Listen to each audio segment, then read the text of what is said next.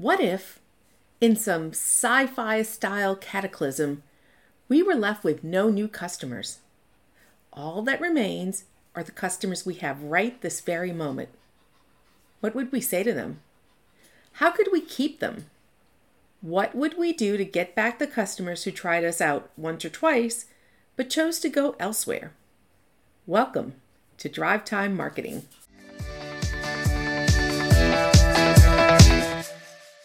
Welcome back to Drive Time Marketing. Today we're talking about survival. Survival in the face of a lack of new customers that want to give us a try. What? We're going to do what? What are we going to do? As marketers, we're always looking to fill the funnel with new customers. And this isn't about inbound marketing or sales pipelines. And for my casino marketing listeners, fear not, this is not another lecture telling you that your slots aren't going to attract millennials, so you better think of some other way to get them. This is about nurturing the relationships we have right now, both those that are already strong and those that might be barely breathing. Let me just set a foundation for a moment. All of us know how to get new customers advertising, free filling the blank for new customers, rebates. We've seen them all. We've used them all and we have cashed all of them in. No one can argue that marketers do a great job at investing in existing customers, and we're pretty good at bringing in new customers. But remember, this is about no new customers. For casino marketers, well, we know that we live and die based on that mailbox. What I'm talking about is building the future with what we have in our hands right now as well as what may be slipping away. No more new customers. Marketers, especially those new to their positions, are trained to find quick hits. Things that show the boss that he or she has made the right decision and can rest easy. For most, this is achieved with acquisition marketing. Get people in the door, and everyone will see businesses booming. Sometimes, sadly, those quick hits are cost cuts. I hate cost cuts. And not just because I'm a marketer who spends money, I like to think I spend it wisely. I hate cost cuts because many times you're cutting services and experiences, but that's another episode. What I'm proposing is that we look at creating increased revenue from the sources sitting right under our noses. Let's turn our attention to the customers who are already within our grasp and find ways to generate more business from them. Those relationships are waiting to be nurtured and cultivated. In casino marketing, we typically leave retention up to the direct mail folks and the nurturing of high worth relationships to the player development teams. We generally accept the theory that 80% of our revenue comes from 20% of our customers. But does that mean we can't drive more revenue from that 80% of our customers? I say the answer is no. We've got the tools, now let's use them. I'm going to start with our people. Yes, I know I tend to go on and on about employee engagement. I just turned in another column about employee engagement. It comes as no surprise when I say relationships take people. How we treat our people will determine how people treat our relationships or our customers. Call centers are a great example of a waste of people power. Call centers are rewarded for resolving calls quickly. The faster the resolution, the more calls an operator can handle. The more calls an operator can handle, the lower our cost per call. See what I mean? But what if you thought about looking at the cost as, well, a cost per relationship? Would you want to shortchange the time spent building a relationship? I see you out there. You're saying, well, I don't have a call center. But I bet you have lines forming at your cash register or somewhere else.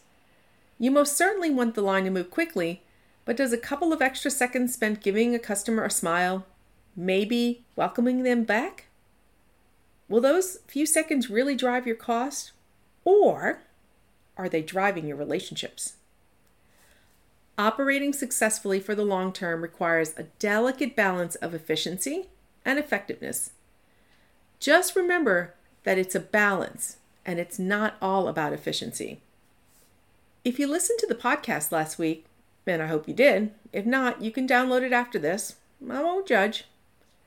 That episode was about casino marketing strategies that any business can adopt. One of those strategies was the notion of player development. That's a term we use to talk about the job of the casino host. I said that today's casino host is part salesperson, part customer service representative, and that his or her primary functions are to create experiences for our high worth customers. They do this by providing the complimentary perks that make that visit truly personal. But at the core of this function is the understanding that casino customers, and really all of us, want the businesses we patronize to know who we are and what we like. So ask yourself how are you creating those types of experiences? And take a moment to understand the tools you and your team might need. Robust CRM systems can turn a customer from an account number and sales total to a person with actual wants, needs, and desires. So rather than using your systems to track numbers of sales, take a look at the type of soft information you can collect and how that might help make a future visit more rewarding to both you and your customer. Use your systems to understand and nurture those customers. Relationships have to be defined by more than just sales. Now, let's talk about old fashioned mail. Don't tell me you don't flip through catalogs and magazines whenever you take the mail out of the box. Direct mail still works. And if you have a database, I'm here to tell you there is gold in your database. What we typically refer to as decliners and inactives are your best source of revenue. For whatever reason, you have a segment of customers that has chosen to visit less often or maybe not even return. It's probably fair to assume they didn't have a great experience. But ask yourself how much revenue can you bring in if you get only 1% of those customers back for a visit?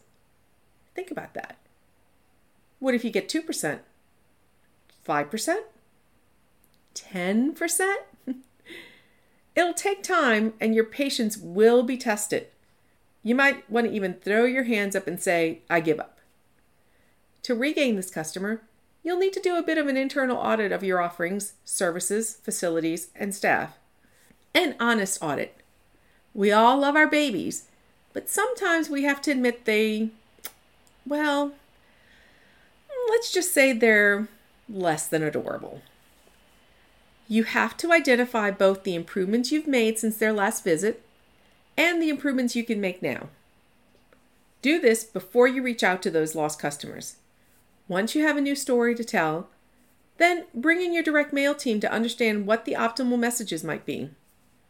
My entire career has been in marketing, and I've had years, years of finance directors telling me that all I do is spend money. Don't get me wrong, I can spend money like the best, like a champ, like it's no one's business. But I can also make money by getting to know the tools I have available, the customers that I have, and then finding a way to match them up. When you look inside instead of outside for marketing redemption, you'll find more ways to generate business. There you have it a quick look at survival with no new customers. Thanks for letting me share these few minutes of your day with you. I love sharing the lessons I've learned, and I hope you do too. If you like what you've been hearing, can I ask you a favor?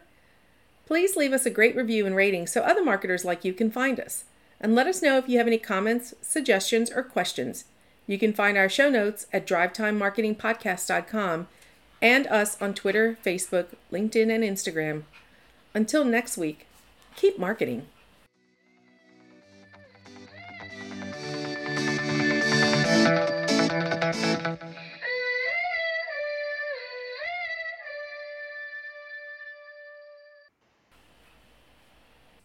Sometimes, sadly, those quick hits might be co- those quick hits might be cost cuts.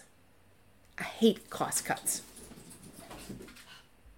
And not My peer Smokey and Bandit hate cost cuts too.